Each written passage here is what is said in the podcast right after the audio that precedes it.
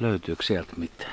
Kyllä täältä löytyy vaikka mitä, mutta oikeastaan sitä, mitä mä etsin tässä, eli metsälieroa, oikeastaan ainoa semmoista tyypillistä havumetsämaiden lierolajia, niin, joka elää tässä ihan pintakarikkeessa, niin sitä nyt jostain kumman syystä ei näy, vaikka sapuskaa sille on yltäkyllin. Näet sanoi valkoiset ja keltaiset tämmöiset haarakset jutut, se on sitä mykorritsa sientä, joka ehkä tämän rouskun, joka tässä kuusen juurella, kuusen juurella on, niin tuota, sitä, näistä mykorritsa sienistä se änkyr, tai tuo, tuo metsäliero nauttii mielellään ravinnokseen, mutta, mutta ei just tässä kohtaa. Nyt olisiko tässä vähän liian kuivaa, kun tämä on tämmöinen möyheä maakohta tässä. Kuivaa, vaikka vähän satelee. Tuossa on ollut kyllä pakkasöitäkin jo ensimmäiset, niin on, voisiko se olla noin pinnassa, kun sä et kaiva kuin muutaman sentin syvyydestä? Joo, metsäliero on tämmöinen tyypillinen pintalaji ja se ei nyt juurikaan senttimetriä syvemmässä elä. Ja semmoinen pakkanen, mitä täällä oli muutama aste, niin se ei kyllä tänne maan poveen, eli tuohon pintaan, karkeen pintaankaan oikein hyvin ulotu, että että kyllä mä oon metsälieroja kaivannut metsistä ihan joulukuussa hangen altakin, että kyllä tässä kaikki mahdolliset mahikset olisi kyllä sen löytämiseen, mutta jostain kumman syystä niin ei nyt vaan osu silmiin.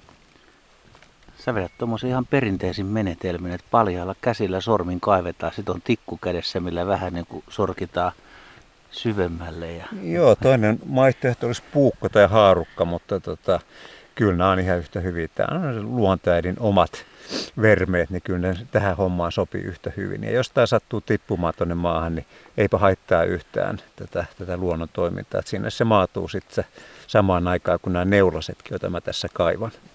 Tämä jännä aamu, syksyinen sade on aika hiljasta lintuja eli kuin ollenkaan.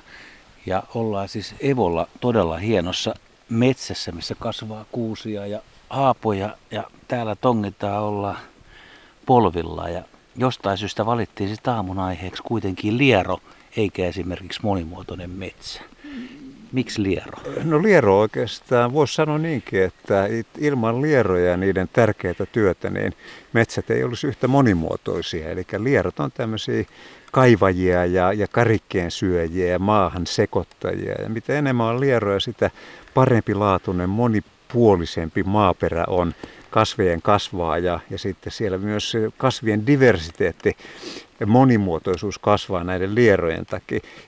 Muuten tämä voisi olla ihan pelkästään havumetsää, mutta kun lierot tätä maata muokkaavat ja, ja lannoittavat, niin se antaa sitten mahdollisuuden muun muassa lepälle, koivulle, siis tervalepälle, haavalle ja mitä kaikkia puita tässä nyt sitten kasvaakaan. No näetkö mistään siitä maaperästä nyt, että siellä ylipäätään on ollut lieroja, että sä oot esimerkiksi hyvällä liero metrillä? Joo, mä, mä kyllä näen heti tässä näin, että tämä ei ole hyvä paikka. Ja, ja, ja usein, jos me ajatellaan nyt isompia lieroja, niin kuin mitkä, mitkä kuuntelijoille on varmasti tutumpia, niin jos niitä on paljon, niin silloin tässä maassa näkyisi heti niiden ulostekasoja ja, ja, ja, ja paljonkin tuommoisella kymmenellä neliösentillä niitä saattaa yksi tai kaksi olla. Tällä alueella nyt ei nyt satu olemaan yhtään sellaista ja, ja sen takia mä nyt tässä keskitynkin sitten näiden pienempien serkkujen, eli metsälierojen etsimiseen, jotka elävät ihan tässä pintaosassa. Paljonko Suomessa on lierolajeja? Niitä on ö, noin 16-20. Niitähän tulee jatkuvasti lisää. Ilmasto lämpenee ja ihmiset levittäytyy yhä laajemmalle, niin niin ihmisten mukana tulee uusia lieroja ja varsinkin aasialaisia tulee tuonne vähän lämpimempiin maihin. Odotetaanpa tästä kymmenen vuotta, niin täällä Suomessakin on jo muutamia aasialaisia lierolajeja ja varmaan levinnyt ihan metsiinkin. Ja, ja sitten tämä ilmaston lämpeneminen on myös toinen asia, mikä sitten, sitten edesauttaa useampien eteläisten lierolajien menestymistä täällä meidän karussa Pohjolassa, mikä nyt ei tulevaisuudessa ole enää yhtä karu. Mutta toi, että sä sanot, että 16-20, se lajimäärä on musta suhteellisen pieni ja silti siinä on aika iso epätarkkuus, neljän lajin niin kuin heitto. Jos Mihin tämä perustuu? Varmaan haastateltavan asian tuntemattomuuteen tai siitä, että on varsinainen liero taksonomi, mutta, mutta siis lierojen vähäinen lukumäärä johtuu siitä, että jos mennään 10 000 vuotta sitten taaksepäin, niin silloinhan meillä ei täällä Suomessa tälkään kohtaa alkoi 10 kilometriä jäätä. Eli jääkausi pyyhkäisi mennessään kaiken lierofauna, mitä siihen aikaan oli sitten sen parin sadan miljoonan tai kymmenien miljoonien vuosien aikana tänne Suomeenkin tullut. Ja kun jää, jää oli tuossa päällä tuhansia vuosia, niin, niin, niin se sitten, sitten tappolierot ja kaikkien lierojen on, on sitten sen viimeisen kymmenen tuhannen vuoden aikana täytynyt levitä tänne Suomeen. Jos olet koskaan nähnyt, Juha, lieron leviämistä ja sen, sen, sen etenemisvauhtia, niin ei kaksinen. Eli tuommoisen kymmenenkin metrin etenemisiin sillä saattaa mennä kokonainen vuosi, jos sekään riittää. No se on sitten aika hidasta niin kuin laajentumista etelästä pohjoiseen, mutta kai niillä on muitakin keinoja tulla, joo. tulla toisten matkassa? Vai? On joo, kyllä. Eli lierot, lierot siis, niin kuin puhutaan noista asialaisista lieroista, jotka on levinnyt nyt Eurooppaan ja, ja Pohjois-Amerikkaan, nehän tulee pelkästään ihmisten mukana. Ja niitä tavataan lähinnä satamissa ja, ja jossa on sitten erilaisten tavaroiden mukana leviät satamiin, ensiksi sieltä sitten pikkuhiljaa ympäröivään maastoon. Suomessa lierot on Lappiin levinnyt muun muassa istutusten mukana, kun ostetaan vaikka, vaikka Hollolan taimitarhasta päärynäpuu ja istutetaan se Rovaniemelle, niin siitä sitten heti tulee sitten hollolaisten lierokantaa sinne Rovaniemelle ja kun ne saa siellä jalansia, niin pikkuhiljaa ne sitten rupeavat siellä lisääntymään, että kyllä kai nämä meidän pohjiset lierot niin, niin on lähestulkoon yksinomaan levinnyt ihmisen avustamana. Siis onko ne lierot siellä mullassa aikuisina vai munina vai jonain välimuotona? No kaikkina niinä. Kuvitellaan, että, että erityisen hyvin ne leviävät munakoteloina, niin semmoisen kokonkeina. Lierot munivat se munakoteloita, jos on yhdestä ehkä neljään pientä lieroyksilöä siellä sisällä. Ja ne on, ne on kuivuutta kestäviä ja lämpötilaa kestävinä ja, ja, ja kylmyyttä kestäviä, niin, niin, niin teoreettisesti tämmöisenä munakoteloina leviäminen on, on, on ehkä vaivattomampaa, mutta kyllä ne aikuisinakin levii ihan, ihan reippaasti. Tämä on hieno näkymä. Tässä on siis lampi ihan lähellä ja ihan pikkasen on vielä koivuissa kellertäviä lehtiä. Suuri osa on maassa.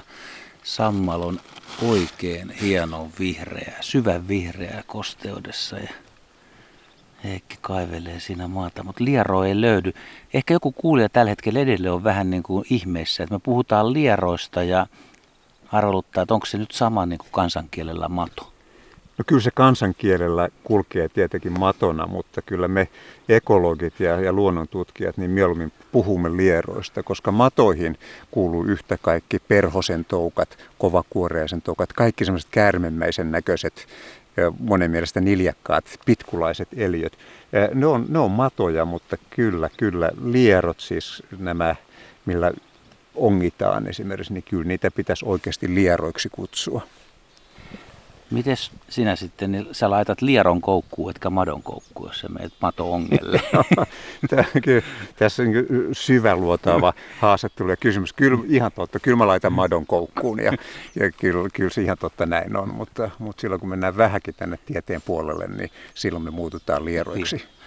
No liero tai mato, kuitenkin vähän kiinnostaa se, että jos sen laittaa sinne koukkuun ja menee vahvenia onkimaan, niin mikä tämä viimeinen sana tästä on, että kuinka paljon liero tuntee kipua?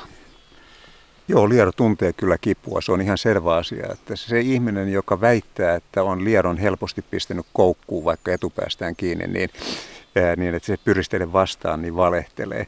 Kyllä lierot, lierossa on kiusallinen kokemus. Se tuntevat kipua siinä, missä ehkä vähän niin kuin korkeammalle tasolle kehittyneet eläimet.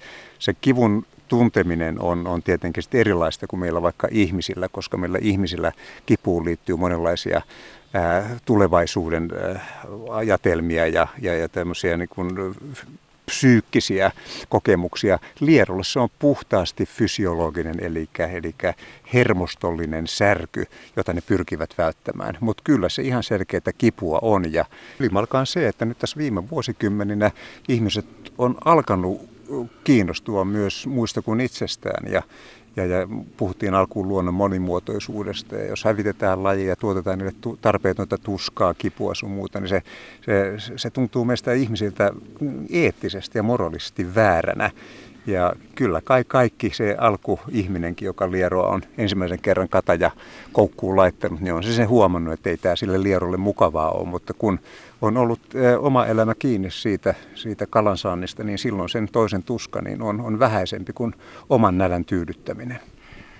Vakavaksi ja vilkkaaksi meni nyt keskustelu. Tämä on huono lieropaikka. Joo. Anna vielä lopuksi kuitenkin, siis me ollaan varmaan vähän vääränä vuoden aikanakin liikkeellä, mutta joku, joka haluaisi päästä näkemään paljon lieroa. Kalastajat sen nyt tietysti tietääkin, mutta mistä ja milloin? Milloin näkee parhaiten? No kaikkein paras äh, lieropaikka saattaa olla vaikka oma kotinurmikko ja, ja illalla ehtoolla sateen jälkeen, jos malttaa sitten siinä iltauutisten jälkeen mennä katsomaan vaikka taskulampun valossa, niin silloin omalta pihanurmalta saattaa löytää neliömetriltä useita kymmeniä isoja parinkymmenen sentin mittaisia kastelieroja. Täytyy liikkua varovaisesti, koska lierot tuntevat herkästi maan tömähtelyn ja olla vaikka polovillensa siinä mennä niin kuin tierna pojissa ja, ja, ja, ja viettää aikaa ja, ja, ja tutkia sitä lähimaisemaa hiljaa varovasti ja, ja, ja suurin toivein. Ja jos haluaa oikein ystävällinen olla lieroille, niin, niin jättää sen onkimisen muille.